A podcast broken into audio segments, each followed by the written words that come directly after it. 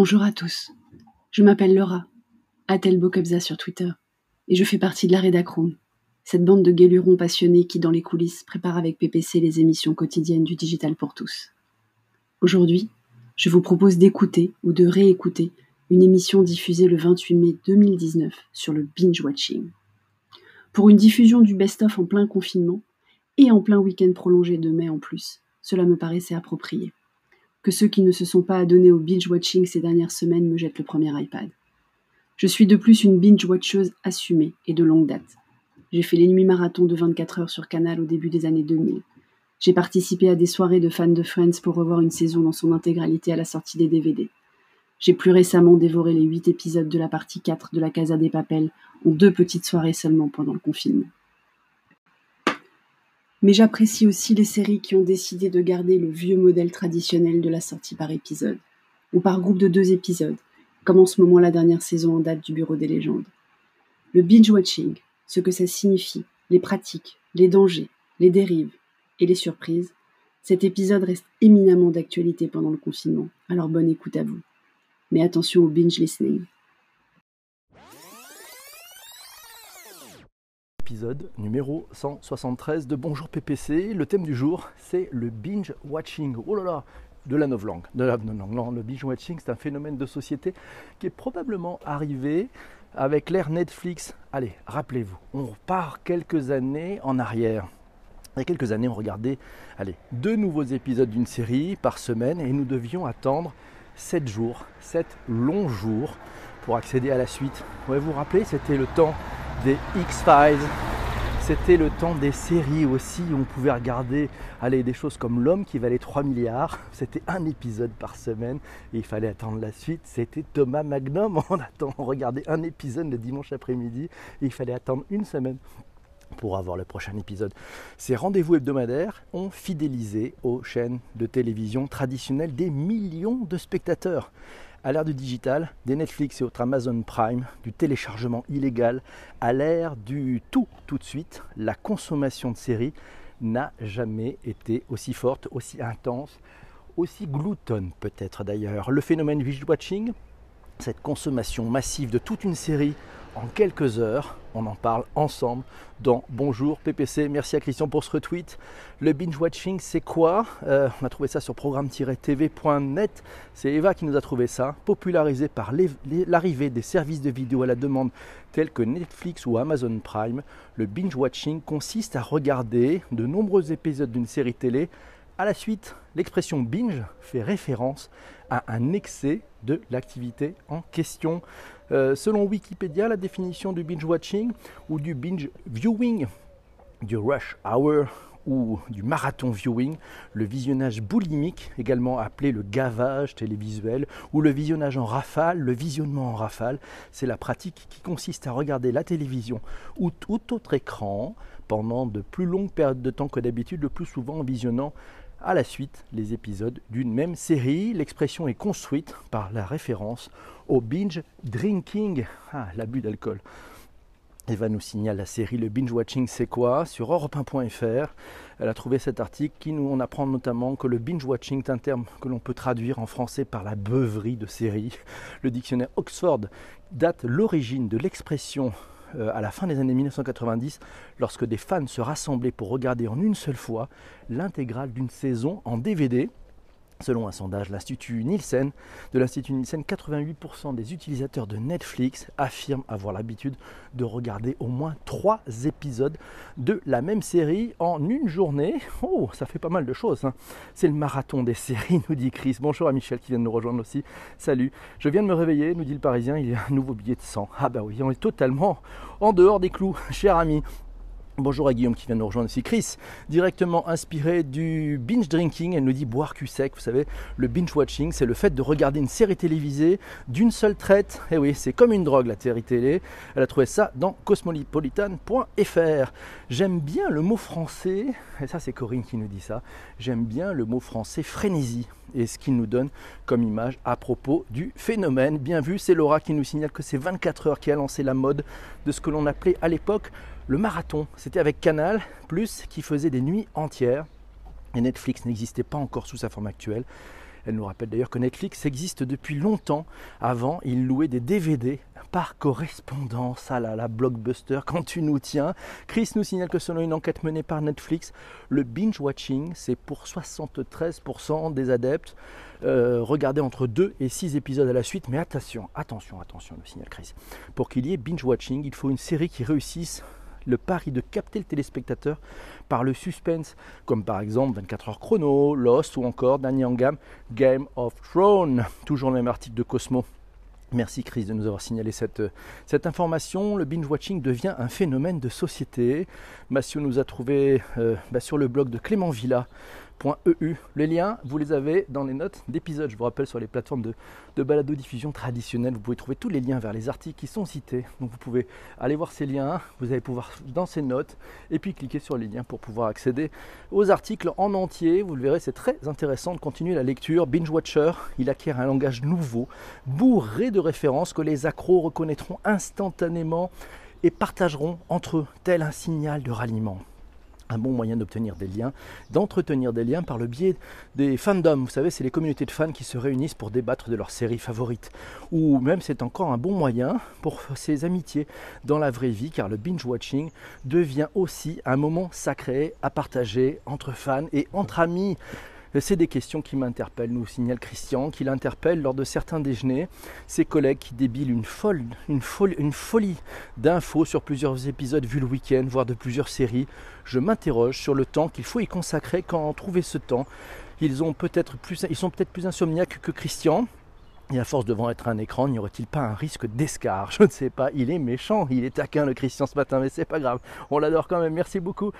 Comment ça va? La forme? Vous êtes en paix? On est parti. Laura nous dit c'est un effet de la démocratisation des plateformes de streaming et de l'apparition d'une offre légale, euh, et l'apparition d'une offre légale par opposition aux streamings illégaux qui a permis de généraliser la pratique du binge-watching, mais elle nous dit que d'un point de vue psycho, en fait, ça va aussi avec l'évolution de notre société qui ne supporte plus d'attendre pour avoir la satisfaction.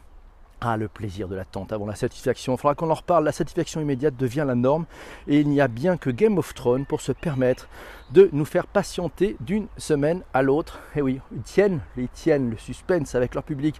Le débat sur le binge-watching nous signale Chris, un article vu là aussi dans cosmopolitan.fr. C'est en pleine ébullition comme, comme débat. Euh, isolement, dépendance ou encore fatigue, la pratique serait-elle dangereuse pour la santé? Le binge-watcher est sous les projecteurs, surtout quand il ne peut plus décrocher. À lire dans cosmopolitan.fr, le binge-watching, c'est quoi? Laura nous dit sans compter que sortir tous les épisodes d'un coup a aussi des avantages côté production. Tournage en une seule fois. Game of Thrones d'ailleurs l'a fait, même si la diffusion était en pointillé. Côté lieu, Côté acteur, côté équipe, c'est pratique, ça ressemble plus à le tournage d'un film, certes un peu long, mais c'est le tournage d'un film et donc effectivement ça permet de mutualiser un certain nombre de frais, un certain nombre d'investissements pour les séries. Merci Laura qui nous signale aussi que ça change aussi la façon dont les scénaristes envisagent la série. Il faut avoir en tête toutes les saisons, toute la saison et pas que le pitch du début. Donc dans l'écriture, effectivement, ça ouvre aussi de nouvelles perspectives dans l'écriture pour les créateurs de séries et les scénaristes. C'est Chris qui nous signale que euh, ben, euh, on, pourrait aussi ajouter l'avènement de la fibre optique et de l'Internet haut débit qui effectivement sans qui tout cela serait impossible. Netflix à ses débuts d'ailleurs louait des cassettes vidéo. Encore une boîte qui a su tirer son épingle du jeu grâce à la transformation numérique. Bien vu Chris, bien placé. Eva, pour ou contre le binge-watching. Elle l'a trouvé là aussi, mais que se passe-t-il dans cosmopolitan.fr euh, Selon une étude menée par Netflix, le binge-watching, c'est pour 73% des adeptes regarder entre 2 et 6 épisodes à la suite avec cette dépendance et peut-être cette fatigue qui peut être peut-être dangereuse pour la santé.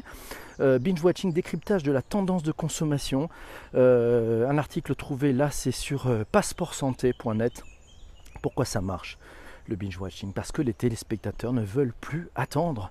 Ce sont des plateformes comme Netflix qui ont changé la donne en proposant tous les épisodes de plusieurs séries d'un seul coup. Les téléspectateurs ont donc la possibilité de choisir leur rythme, allant même parfois jusqu'à visionner la totalité du contenu d'une série en un seul week-end. Mais c'est complètement fou ça.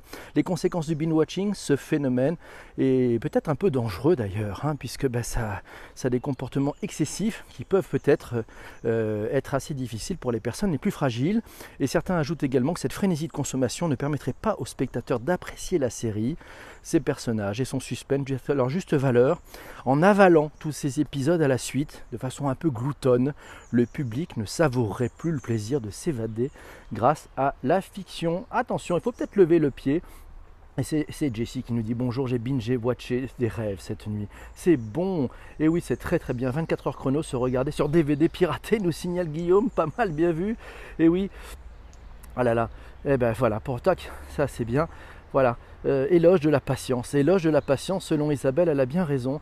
Jean-François nous dit qu'il est complètement passé à côté des séries Game of Thrones, par exemple. Est-ce que c'est grave, docteur? Eh ben voilà, on verra si c'est grave. Effectivement, c'est le mardi confession de Jean-François. Bonjour Jean-François, pas, c'est pas très grave, mon ami. C'est pas grave. Tu as sûrement fait d'autres choses très intéressantes. Euh, et puis c'est le lancement automatique sans pub qui a probablement incité à binge-watcher. C'est-à-dire que vous allez pouvoir regarder le prochain épisode dans 4 secondes, dans 5 secondes. Il a addictions. Et c'est Delphine qui nous dit oui. Et puis beaucoup de créations de séries, beaucoup de créations de contenu de très bonne qualité.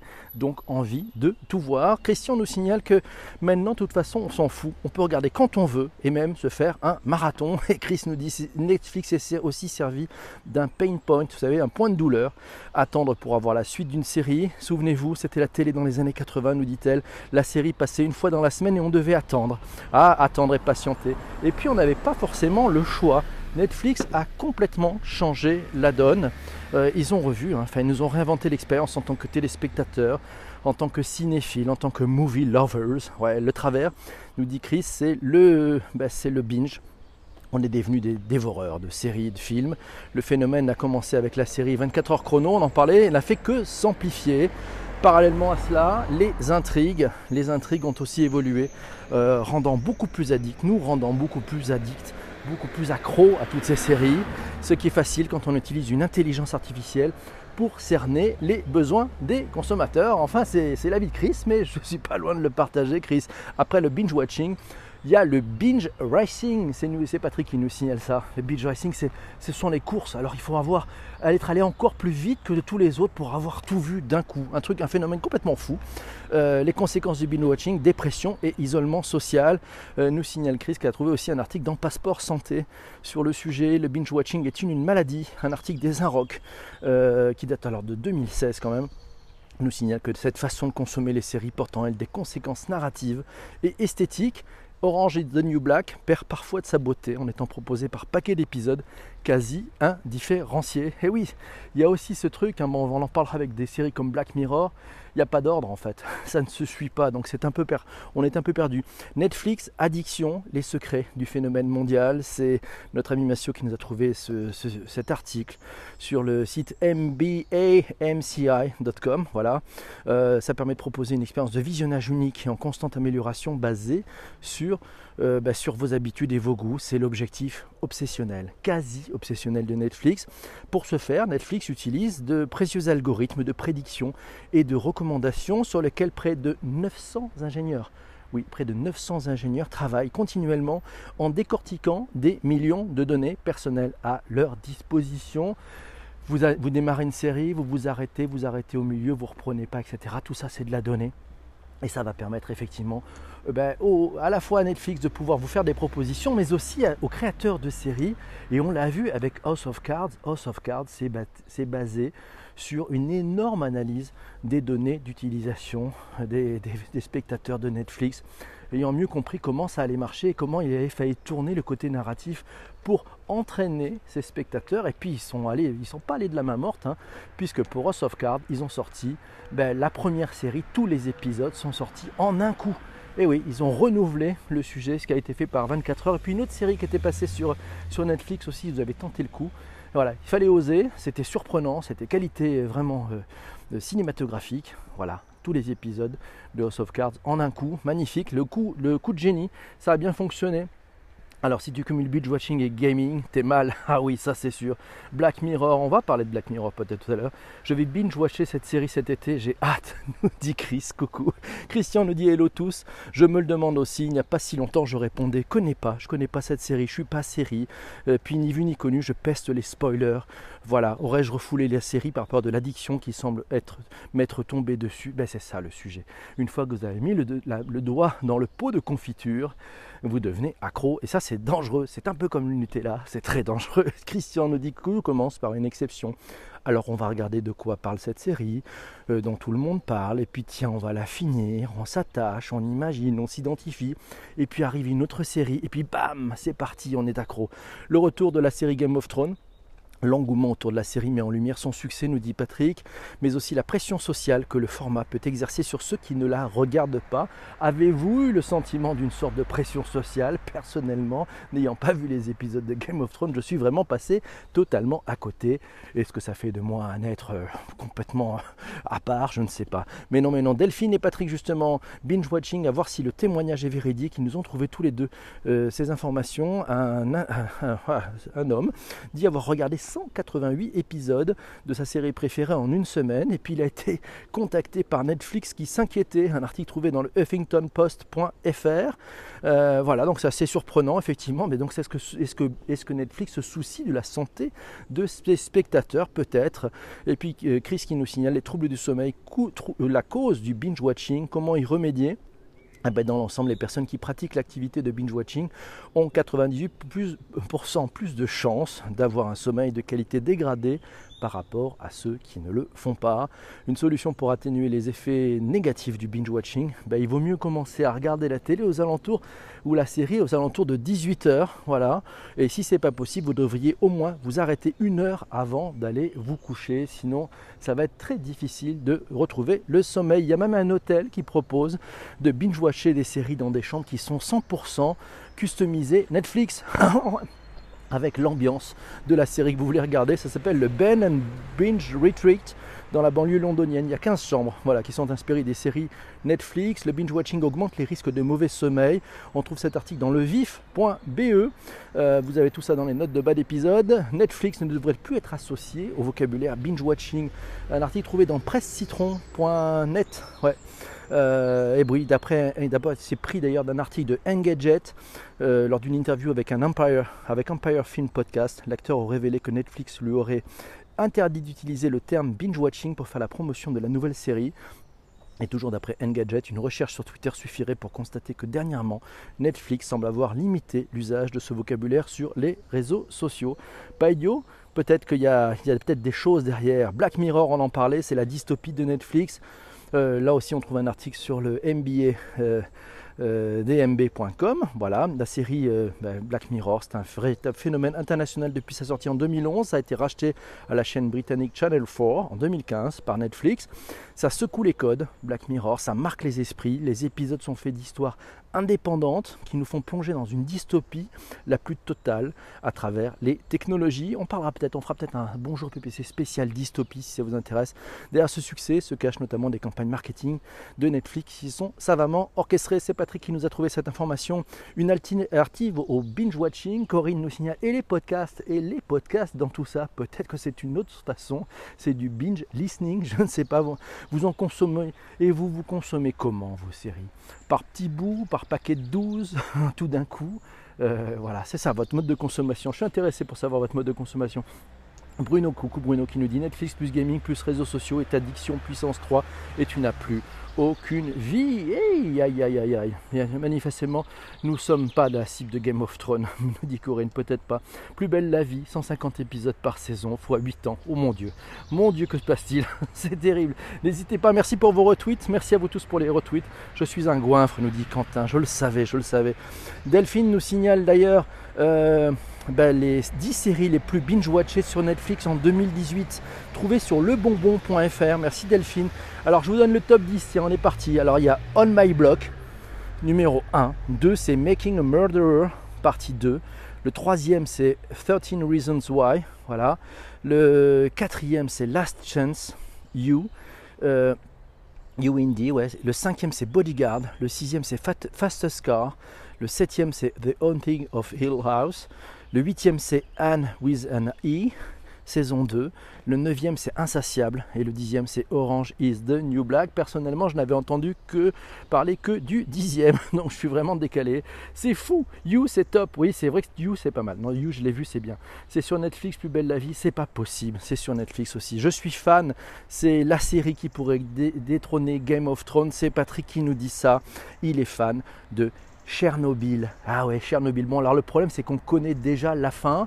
Euh, mais bon, pour une fois qu'une série, on, connaît la fin sur une série. Chernobyl, visiblement, c'est ça qui devrait remplacer, je ne sais pas si vous l'avez déjà vu, remplacer, euh, ben, remplacer Game of Thrones. Voilà. Alors, à quoi servent les séries télé?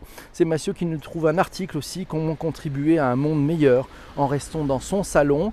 Très très bon article, ça se trouve sur implication philosophique euh, prenez le temps de lire cet article, vous l'avez dans les notes d'épisode.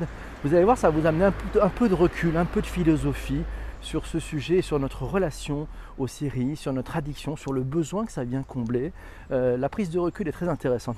Merci Patrick pour nous avoir proposé cet article aussi qui fait beaucoup de bien. Mais c'est Delphine qui est là. Bonjour Delphine, comment ça va? Bonjour à vous tous. Bonjour à Baz Monkey. Oh, ça fait bien longtemps et aussi aucune série française, mais si, il y a des séries françaises.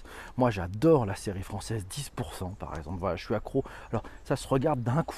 J'ai réussi à les regarder d'un coup parce que de toute façon, il n'y a pas beaucoup d'épisodes. Je crois qu'il y a 5 ou 6 épisodes par, euh, par, par série. Ça se regarde peut-être en, deux soirs, mais c'est vrai que la série est assez euh, addictive. Moi, j'ai bien aimé, c'était plutôt sympa. Coucou à vous tous, ça va les amis? Il est bien? Bon, vous savez qu'il nous reste pas mal de choses à faire là, pour ceux qui sont dans le direct. On va quitter ceux qui sont dans le replay, on les retrouvera pour un prochain épisode très très vite, et on va tous ensemble ben, réfléchir et proposer l'épisode de demain. Ça vous va? On est parti? On fait ça comme ça? Bon, pour ceux qui sont dans le replay sur euh, Apple, Spotify et Google, on vous retrouve très très vite. On est en train de vous préparer un prochain épisode. Ciao ciao